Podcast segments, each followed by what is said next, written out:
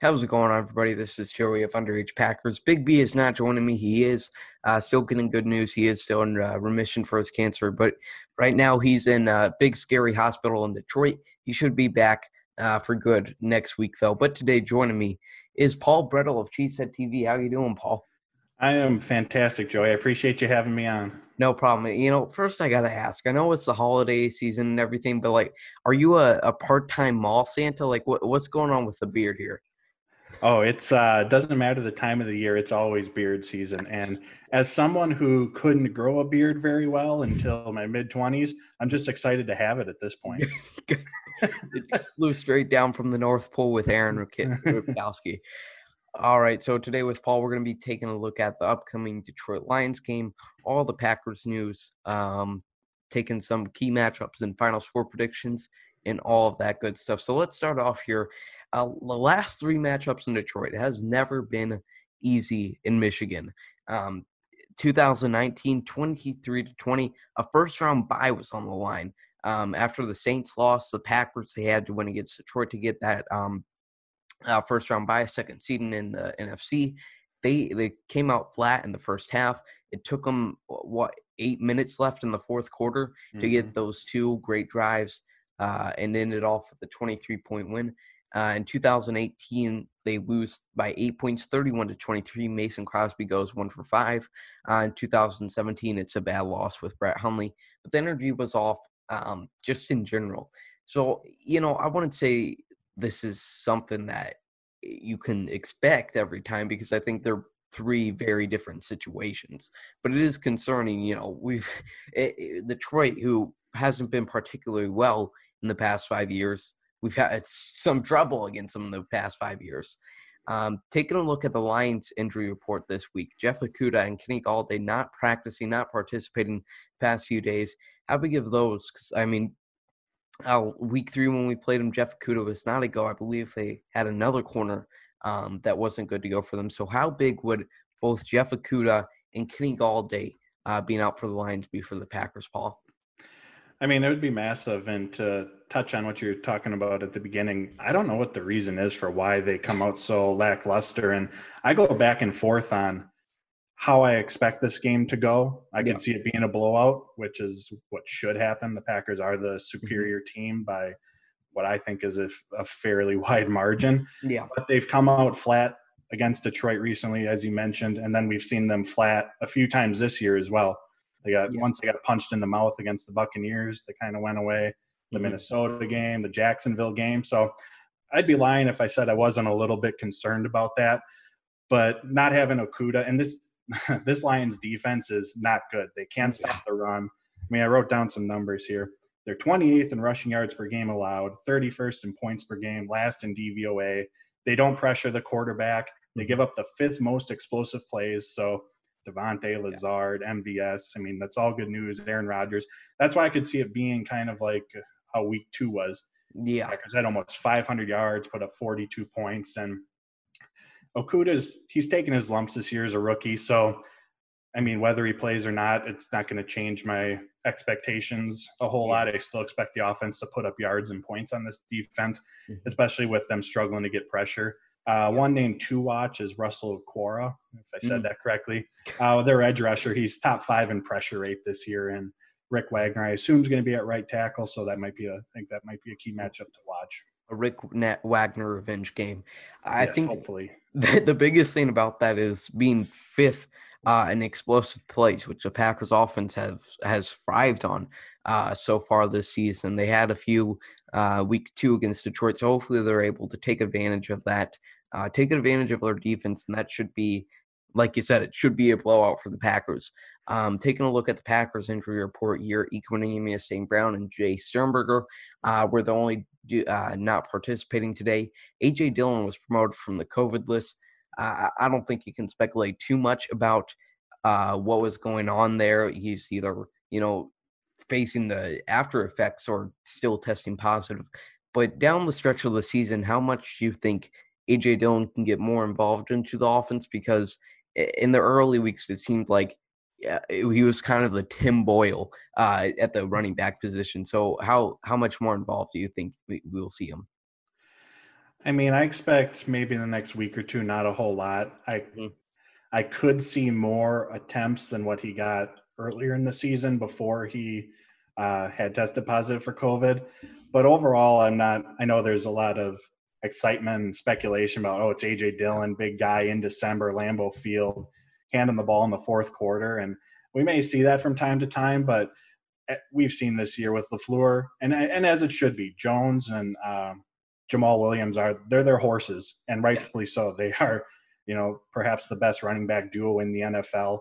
So when there's carries to be given out in crunch time, you know, we're in the final stretch of the regular season, fighting for the one seed, trying to clinch the North.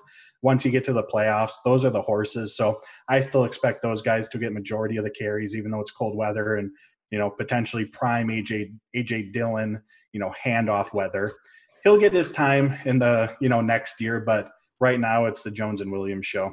Yeah, and uh, the AJ Dillon pick was obviously more expected to be in the next three years after this one, mm-hmm. um, with both Jones and Williams contracts coming up. Uh, you obviously don't expect them to retain both of them, so right. uh, it, it, makes a lot of sense for AJ, and we'll see how they get, what they do with uh, Aaron Jones. Maybe they'll make Big B's dreams come true and sign Jamaal to a 10 year extension. We will have right. to see.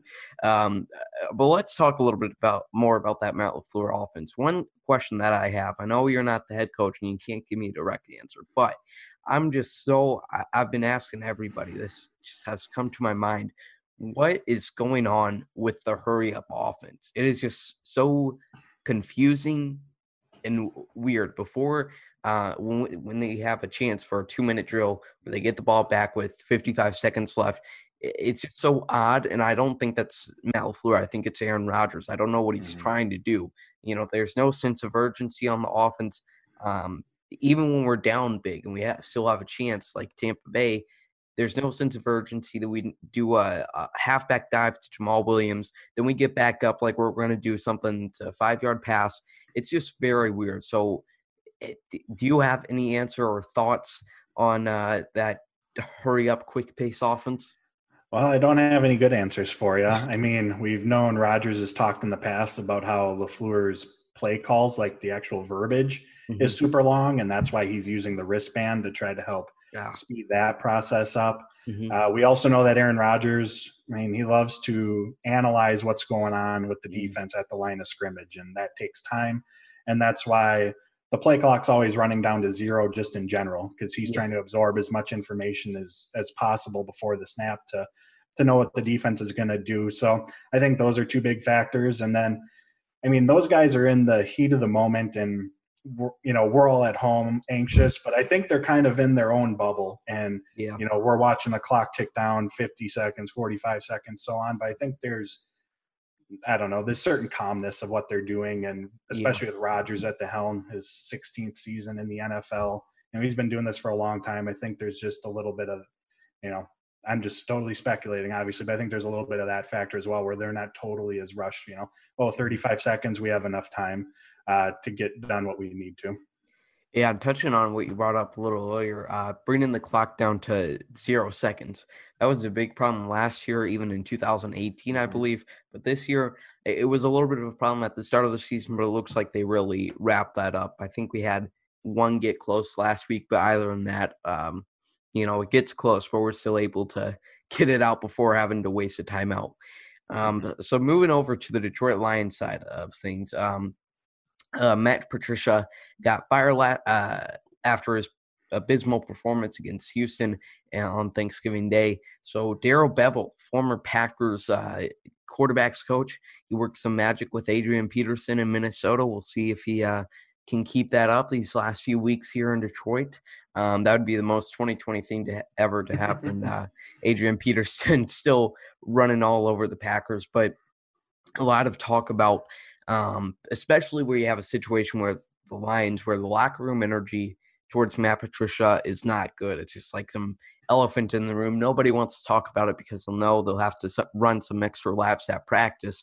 But everybody kind of hates Matt Patricia. So how much do you buy into that fact of um, them being more motivated for a new head coach in there? I mean, from the stuff that I've read, it sounds like all that stuff is pretty true. I think the word thrown around was dictatorship mm. under Patricia, and Darrell Bevell just brought this looseness, and I think it showed last week. And he kind of let uh, Matt Stafford do what Matt Stafford does, which is throw the ball around.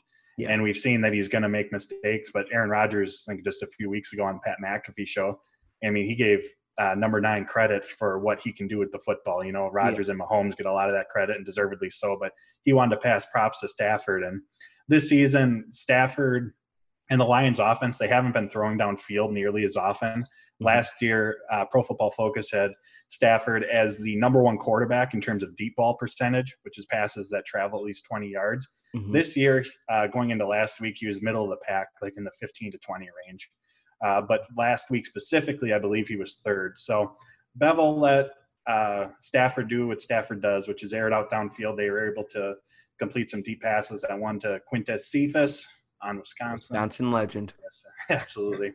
Uh, so I think I, I, that energy, that refreshness, the enthusiasm that they brought last week, that's another reason, you know, at the beginning I said I go back and forth on this. I do think that's going to be a factor you yeah. know, at home, division rival, and they're st- technically still in the playoff hunt. They're five and seven. Yeah, seven teams are getting in this year, if not eight, if as long as nothing's canceled mm-hmm. due to COVID. So they still have stuff to play for.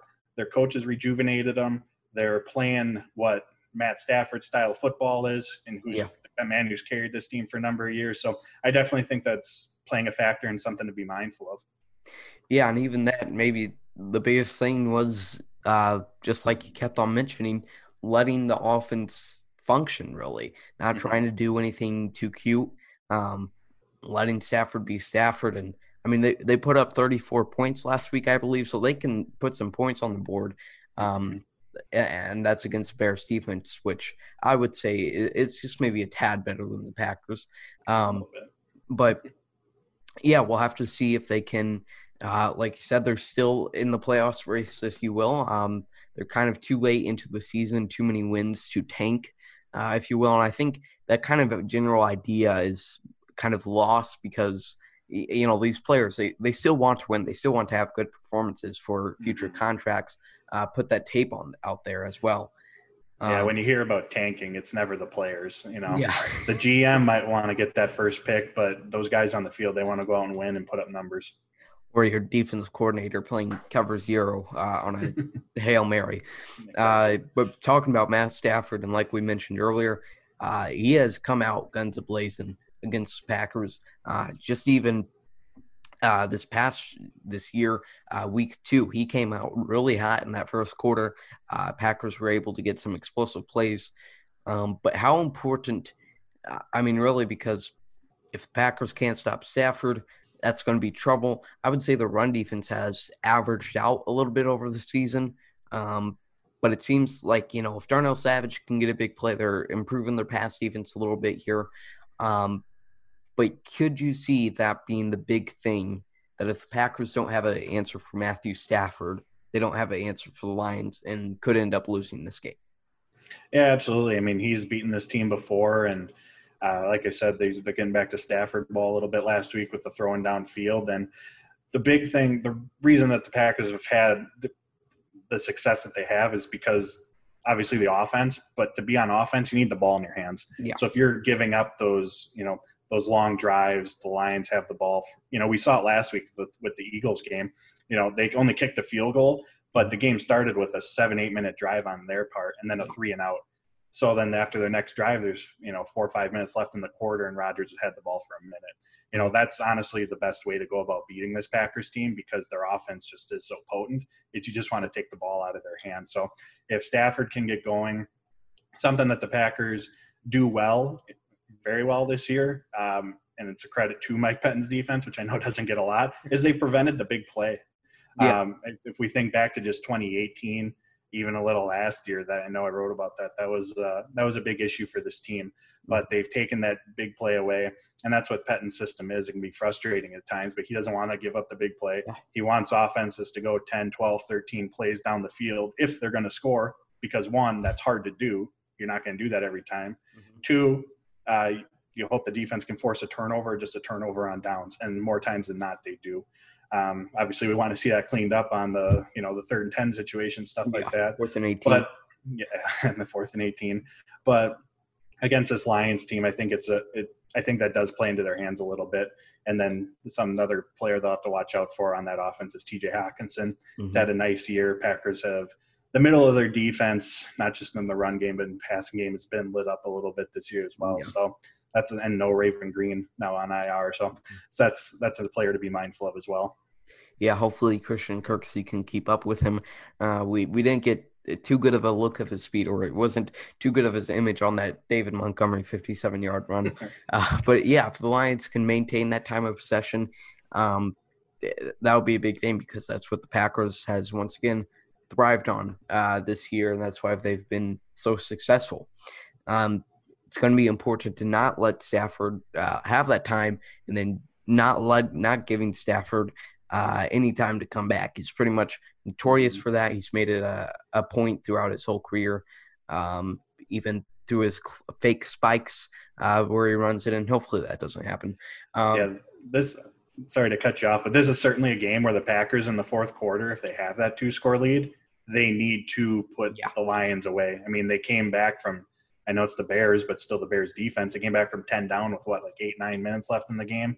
I mean, how many times have we seen Stafford go off in the fourth quarter? So this is one of those games where if they have that lead, they need to they need to finish it this time. Yeah, and hopefully, I think the biggest problem in that Bears game was the defense just gave up. Like that Mhm. Kevin King missed interception was just the epitome of it all. It was a perfect image for Mhm. it. Um, so hopefully they don't do that. I think that's been a big thing, and it just hasn't come to bite the Packers yet. Um, week one, they let Minnesota get a little bit more points on the board, um, and they've just done that all year. It seems like so. Hopefully they're able to, um, like I said, put it away. Um, and not even but we we've seen this year that Matt LaFleur is pretty reluctant to put it in his start uh, or his backups that early. Mhm. Uh, so you mentioned a little bit earlier, uh, I Justin Okwara on the Lions defense, some pass rusher on the Lions defense as a key matchup, but it, um, kind of talk about that a little bit more, uh, or some other key matchup that you might have, and then we'll get to mine and Big B's key matchup for this game. Yeah, so I think for the Lions defense, like I said, they they're struggling this year. You pick a significant category Mhm. and chances are they're in the bottom five in it. But one guy to watch for is Romeo Okwara. Uh, like I said, he's top five in uh, pass rush productivity, which basically measures efficiency. He's top five in pressure rate or um, in total pressures this year uh, among edge rushers. He has seven sacks. And he's kind of, by his snap count, he's kind of flipped back and forth between the right side and the left side Mm. fairly equally. But with David Bakhtiari on the left side, I imagine that he might take more of his snaps uh, over on the right side again, and that'll be up against Rick Wagner, who has held up well this year. There were a few snaps early last week where he got pushed back a little bit. It was his first, uh, you know, live reps in a number of weeks, though. Mhm. Um, and also, that is a good Eagles defensive front as well. So I think that's a that's going to be a key matchup to watch as far as the Packers offense versus Lions defense. Yeah, Rick Wagner is just a little bit of a drop off from All Pro uh, David Mm, yes. Bakhtiari. Uh, Big B's key matchup for this game is Aaron Jones versus the Lions run defense. Uh, both Aaron Jones and his guy Jamaal Williams had a big day um, back in week two, especially with Aaron Jones' 70 yard run to open up the half. I'm going to go with uh, Davante Adams versus whoever is covering him. Uh, If he can have a big day, um, which I think he will. Uh, and but they were able to limit that uh, in week two. That was the Matt Patricia philosophy takeaway, or the Bill Belichick philosophy rather, take away what you do good. The Packers just had they did too many things good, um, and they were able to come out with a win. So let's hear your final score prediction for this week, uh, Paul. Like I said, I've gone back and forth, but in the end, I think the Packers come out on top. I think they put up a lot of points. I think they'll. I'll go 41. I think they break the 40 mark again. Lions 27. I think it'll be one of those games where, for the most part, it's a two-score game where they're kind of kind of around and in it, Mhm. but the Packers are in control. And then maybe a garbage touchdown at the end by Detroit makes it to 41-27. Big B's going with 37 to 23, pretty similar score there. Um, I'm assuming that's including three or four touchdowns from Jamaal. I'll go with uh, 28 to 20. You know, we need to start looking back at these final score predictions because we always say them and then we never we've probably been point. wrong every time, but maybe we're right on the spot once. Uh any other thoughts on this Lions game, Paul? I mean, this is really only thing you can say about this right now is Packers should win this, but uh they've shown they've shown some stuff this year that they could lose this game. Yeah, I think the key points from me are that the Packers offense should roll in this game just as they have for most of the year. Uh, but also, this is a rejuvenated Lions team under Darrell Bevell. And another matchup I just wanted to point out, I touched on a little, was TJ Hockenson against the Packers. Is, you know, Raven Greene's out. Is it going to be more Adrian Amos in the box, Will Redmond? Uh, there's the rookies, Vernon Scott, Henry Black. Are we going to see more, you know, traditional nickel packages with two linebackers, you know, Kamal Martin, Christian Kirksey on the field. So middle of defense, like I said, has been torched a little bit this year. So that's another matchup to keep our eyes on and make sure that Hockenson doesn't doesn't get too wild on him. One more thing I want to ask you about this: um, Tyler Ervin was placed on IR this uh, this past week. We'll see if he returns sometime later down the line, possibly in the playoffs. But with Tavon Austin being signed before, and the injury that placed Ervin was on IR was uh, occurred during this Eagles game. So they expected to maybe have them in a little bit uh, together. So where do you think? Uh, do you think even with Tyler Ervin in there, do you think the Packers had a plan for both of them to somehow be involved in the offense, or was it really just one of them uh, as a kick returner and the other as a punt returner? I think that if Ervin was healthy, that on offense, the motion man, you know, doing what he does, I think that would still primarily be his job. Austin is a punt return man. I mean, LaFleur even said he was brought in for special teams purposes. Yeah. And even without Ervin, I still expect that to be his role. Mm-hmm. Uh, if we think back to when Ervin was acquired last year, you know, once we got to weeks 14, 15, 16, 17, we started to see him sprinkled in the offense a little bit here and there, but it wasn't nearly as much as he was involved this year. And. I kind of expect the same usage for Ervin or uh, for Austin. He's there to be a punt return man he hasn't even returned that many kicks. He's got 25 career kick return attempts. 18 of them were his rookie year in 2013. So I know he brings a dynamic element to the offense with 4.34 speed. Uh, he's got a ton of rushing attempts, but he's bounced around recently for a reason, and his receiving numbers are underwhelming. And we've seen in Ervin's absence prior to this that you know Davante Adams, Allen Lazard, Valdes-Scantling, St. Brown LaFleur is going to send all those guys in motion. So it's not like they're going to be lacking a motion man in this offense, which is a key part of it. So. I, to answer your question, I expect Ervin to be mostly punt returns, maybe kick return, and keep your expectations low on offense. Maybe get some snaps here and there. Austin, sorry, I keep mixing them up. Yeah, there's a lot of hype about him coming in, but I don't, I truly don't see um, having a new guy come in here, no matter really what talent you think he can add offense has been operating really fine, and there's not mm-hmm. not a piece missing from the offense like there might have been last year without Ervin. Well, I think that's uh, where we're going to end it off. Really, thanks, Paul, for joining me. Hopefully, uh, we can. It, no problem. Hopefully, we can uh, clinch the division this week. Absolutely. Thank you, sir. Thanks everybody for watching. Make sure to follow Paul on uh, Twitter, uh, follow us on Twitter, and subscribe to us on YouTube. Thanks everybody for watching. Go Pack Go.